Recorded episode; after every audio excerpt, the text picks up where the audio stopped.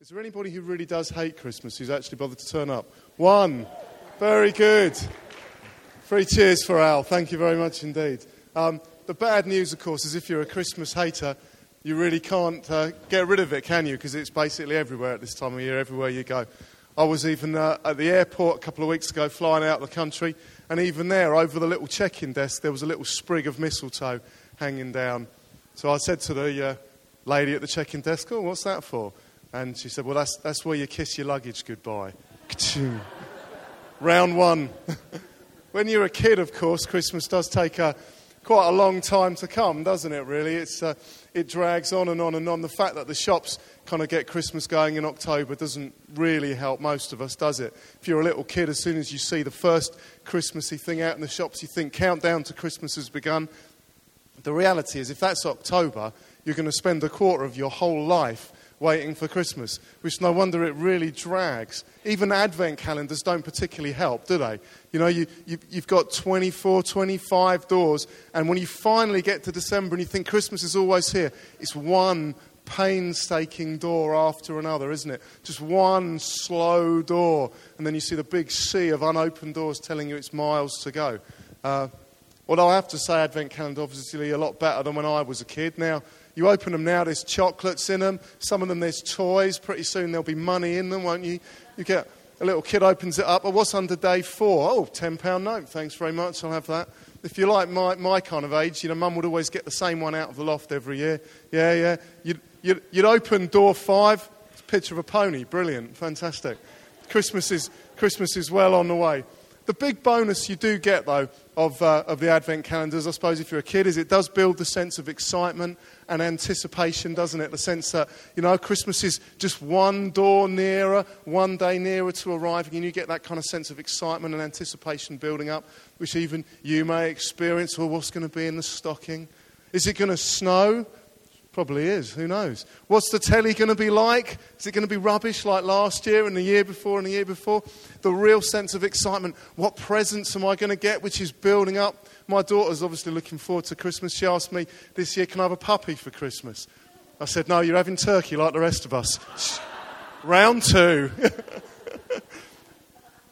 I tell you what I'm looking forward to for Christmas most of all, I have to say, is Christmas dinner.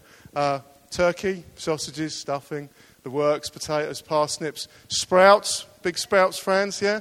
Do you know what they've done this year? Have you seen in the news this year? To, to make sprouts better, I love sprouts as they are, they now make purple sprouts. Top, yeah, it's not, it's not even a joke, this one, this is true. Top scientists have put their minds together. They've put the cure to cancer to one side, and they've put their minds to working on a purple sprout. Uh, the reason is this one, one sprout grower said this in the news this week Kids have always hated sprouts. We hope purple sprouts will make them more appealing. Yeah, good luck with that. That's going to work, isn't it? The kids will be queuing up, putting away the chocolate, just give me the purple sprouts. What about for the first Christmas, though? Just to jump back suddenly 2,000 years, we've got this sense of anticipation, excitement building up. Was that the case then, 2,000 years ago? Obviously, for the first Christmas, no one was getting excited about presents and Santa and turkey and reindeer. Someone who was expecting, quite literally, was Mary, Jesus' mum. She had the misfortune to be heavily pregnant, expecting her first baby, and had to trek halfway across the country for a census. You can imagine the kind of uh, first mum, first baby kind of excitement. Oh, when's the baby coming? Oh, what's it going to be like? Is it going to be okay? Wow. Or oh, is it going to come any time soon? I mean, obviously, the time when she was sitting on the donkey, travelling along the Hebrew equivalent of the A27, she was probably thinking, please, not now. This is not the time I want the baby to arrive. I don't think anyone, even Mary, would have put in her game plan, sort of squatting by the side of the road, going into labour, waving at people passing by. Just going into labour, firstborn child, feel free to watch. And yet she had this sense of excitement building up. And in fact, the whole nation, the whole country of Israel at the time, there was a growing sense of anticipation that they were waiting for someone the country as a whole was waiting for something to happen. So uh, we've seen Mary wasn't the only one expecting 2,000 years ago for the first Christmas.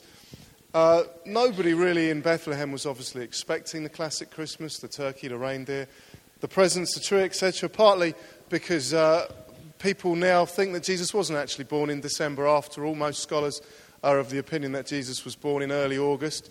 So, expecting Christmas all you like, technically you've missed it by several months, but we'll keep going with it. Of course, the main reason was that there was no Christmas until Jesus was born. But people were expecting someone. The Jewish people had this big sense of anticipation building up because they were expecting a hero sent from God called the Messiah, referred to in the Old Testament of the Bible as the Messiah. The Jews were God's kind of people. They were in the land of Israel and they were oppressed by the Roman Empire. They, they'd gone from being their own nation to being just a tiny little province at the back end of the Roman Empire and they hated it. It was, I suppose, it's kind of like Chechnya with Russia today or Tibet and China. There's this little tiny nation who are having rule and government imposed upon them by a huge empire and their kind of uh, their, their, their characteristics and their freedom and their culture and their national pride has all been denied to them by this Roman Empire. So the Jews were sitting there expecting eagerly the arrival of the Messiah. They're thinking, when is he going to turn up and rescue us from this? Because the promises that God had made in the Old Testament of the Bible about the Messiah had led them to believe that he was going to be this kind of invincible warrior king stepping into the world stage to liberate them and to bring freedom for God's people. Isaiah chapter 9 predicts it in this way. It says, Of the increase, speaking of the Messiah, this warrior king who's going to turn up and free everyone, of the increase of his rule and his peace, there will be no end. He will reign on David's throne. David was a famous Jewish king. He will reign on David's throne and over his kingdom, establishing and upholding it with justice and righteousness from that time on and forever. They were expecting the Messiah to arrive and be a kind of Alexander the Great figure, leading his armies to victory. They thought he was going to be some kind of Julius Caesar type character to establish and control a vast empire, but with the added twist that it was going to go on forever. This was going to be a kingdom that wasn't going to rise and fall. This all conquering king was going to be some sort of immensely hard Hebrew Jack Bauer who was going to turn up and nothing can stop him. And instead, they got a baby. We want someone to crush the Roman oppressors. The Jew, the, some of the Jewish people were rubbing their hands, waiting. It's going to be payback time on the Romans. And yet they got a baby. There was this great sense of expectation amongst the whole country because some of the promises in the Old Testament of the Bible uh, even gave kind of hints and indications as to when in time this Messiah figure was going to be. So people in the, in, the, in the state of Israel, the province of the Roman Empire of Judea, were looking around saying, this, it kind of looks like this could be the time. The, the, the, the chronology's right, the political situation's right. And so there was this kind of widespread grassroots kind of expectancy. Is he going to come? When's he arriving? What's he going to be like? How hard is he really going to be? Maybe He's even here now. Maybe any day now, he's going to break out in his rebellion and we're going to see it come through. They were waiting, expecting, hoping, longing, not for turkey presents and a tree, but for the Messiah to arrive and liberate them. They were expecting Russell Crowe from Gladiator and they got a baby. How does that work? How does that fit? What's a baby going to do to the Romans? Throw nappies at them? Chuck his toys out of the pram until they agree to leave. How does a baby help when you're expecting an all conquering, invincible warrior king? So we've had a twist. We've had a twist that we're waiting for the Messiah, we're waiting for an all conquering king, and we get a baby. We get a baby born to a poor family at the back of the pub. How does that liberate the nation and change everything? The people waiting were looking for a four star general. They wanted a SWAT team or the SAS, some kind of cross between Jackie Chan and Chuck Norris with Matrix powers. That's who you need if you're going to liberate a nation. What you don't need is a baby. The Jewish people are waiting for Action Man, and they get a baby in a food trough in a shed. That can't be the solution. But God had always promised that it was going to come through a baby. In the line right before the one we read from Isaiah, it says this For to us a child is born, to us a son is given, and the authority to rule will be on his shoulders, and he will be called Wonderful Counselor, Mighty God, Everlasting Father, Prince of Peace. He predicted that a baby was going to be born that was going to change everything. And in fact, it was always going to be even more different than we expected because just earlier on in Isaiah it says this the virgin will give birth.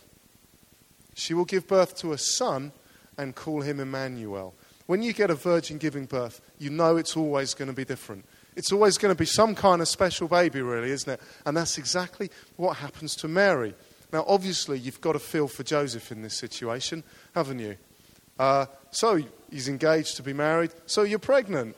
Yeah, that's right. Tell me about it, because we uh, certainly haven't been uh, thinking about that. The children in the room. And Mary's reasoning? Well, an angel visited me and told me that it was going to happen.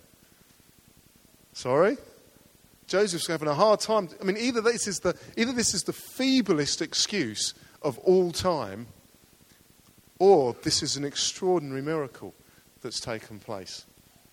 Which is why the prophecy in Isaiah, the line in Isaiah says, Your virgin will be with child and give birth to a son, and will call him Emmanuel which I, you know, initially when I first came across it, thought it sounded like a girl's name, not a guy's name. It turns out this is the guy's name that we get the Spanish name Manuel from, from Fawlty Towers, which again, that's not promising for a, kind of a liberator, is it? This isn't an, an all conquering hero. Here's Manuel to save the day. I have a hammer. It doesn't work. But the good news is, the whole point is the Hebrew which this was written in, and the Hebrew, the word Emmanuel, which wasn't Jesus' kind of middle name or his other name, it was a prediction of what he was going to come and do. It means God with us. And this baby born to a virgin was called God with us because in Jesus' birth, God Himself becomes human. God Himself comes down to be with us. God Himself comes down to be one of us and to connect with us.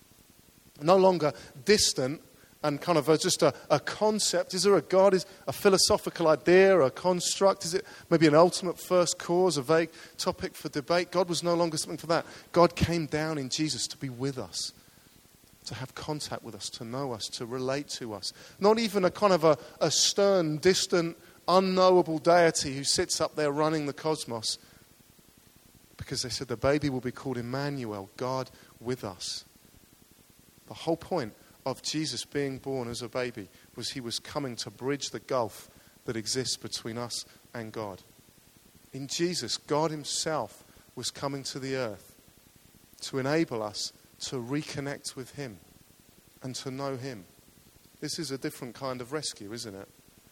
This isn't someone on a white horse, tooled up, coming to liberate the ethnic people of Israel because God's plan is much bigger than just breaking a little province of the Roman Empire away.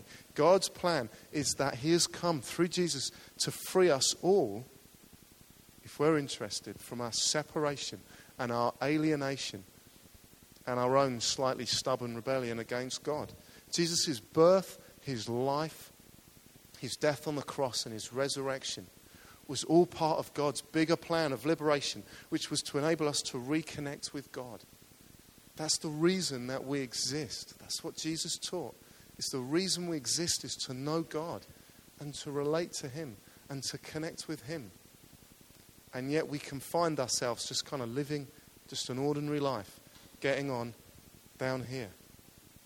The reason we exist is to know God to know the real God who's really there, not a God of our kind of invention or to satisfy a vague philosophical or theological kind of inkling, but the real God who really exists and who made us to know Him. That's what Jesus came to do.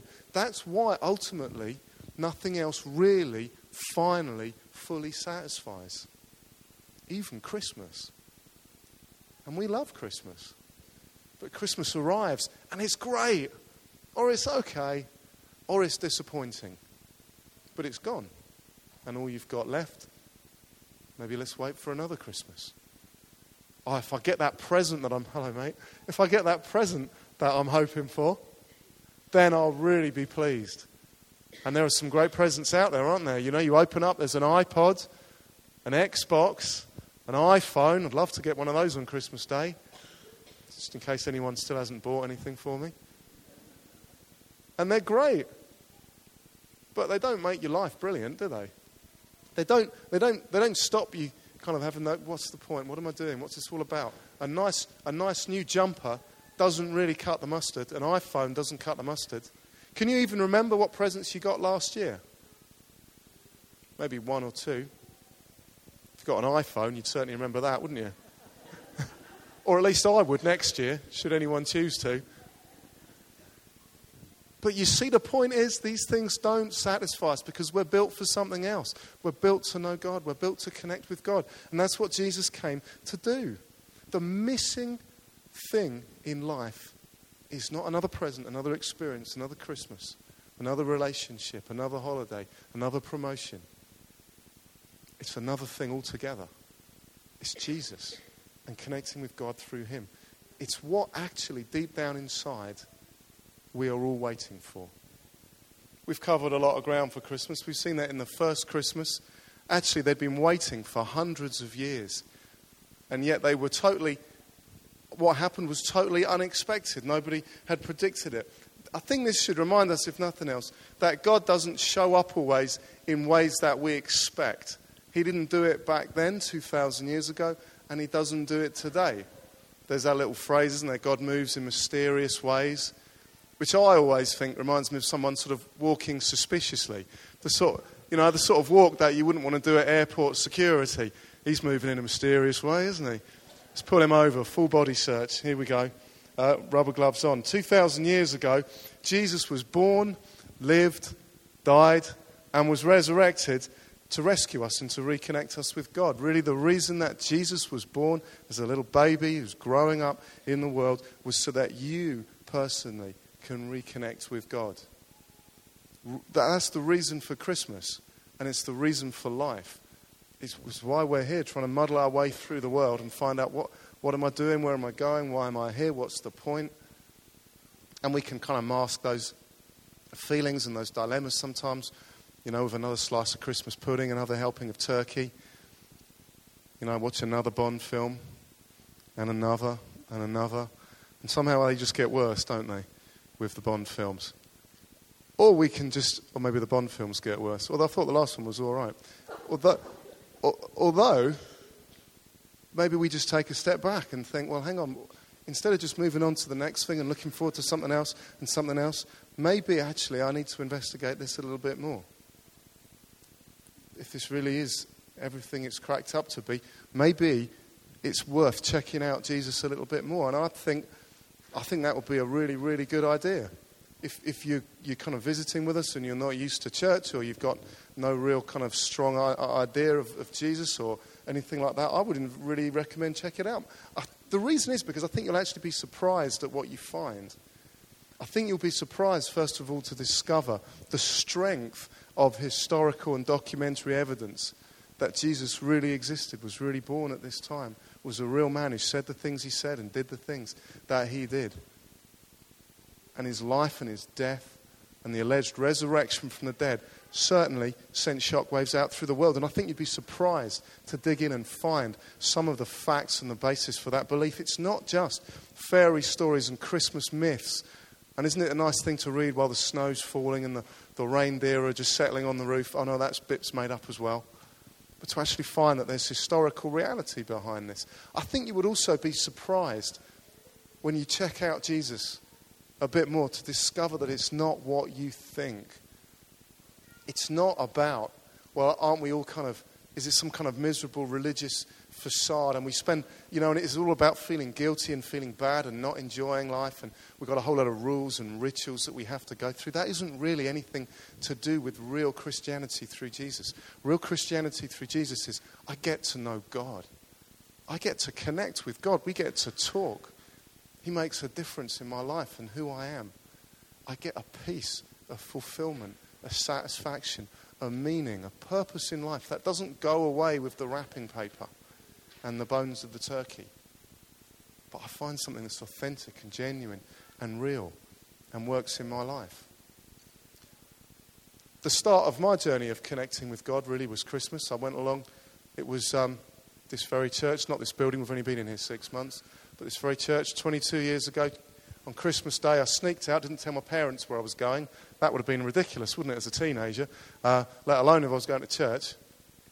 Because I'd met some people and I'd had some conversations and I started to check out the evidence and thought, actually, there's more to this than I expected. And so, Christmas for me, it was the start of realizing, actually, I think I've got this whole Jesus thing wrong. I don't think I really understand who he was and what he came to do and what it means to connect with him in this life. And I would just wonder whether for some of you guys this should be the start of maybe a time of checking out Jesus and discovering he's not what you think. Sunday mornings are a great time to do that. You are all really welcome. If you want to check out uh, Jesus and Christianity a little bit more, to come and join us. We're here every Sunday morning, except this one coming up. We're here Christmas Day. Then we're not here Boxing Day, but then January the 2nd, we're back here, Sunday mornings at 10 o'clock. And it is a really good place to come and check out Jesus because actually, I think as well, you'll be surprised and it's not what you're expecting. I have to say, these guys aren't normally here dressed up this smart on a Sunday. It's, it's, it's, normally more drums and electric guitar and stuff. But actually, it's not going to be what you expect. It's not a room full of long faces doing our duty to God. You'll come along and you'll discover a room full of people who have unexpectedly and surprisingly discovered that Jesus is alive, that God is real, and changes lives for the better. Personally, I think it's worth a shot. You might be surprised. And I have to say, maybe in coming along, you'll find a lot more, even now, than you expect. So you're really welcome to join us and to check it out a little bit more.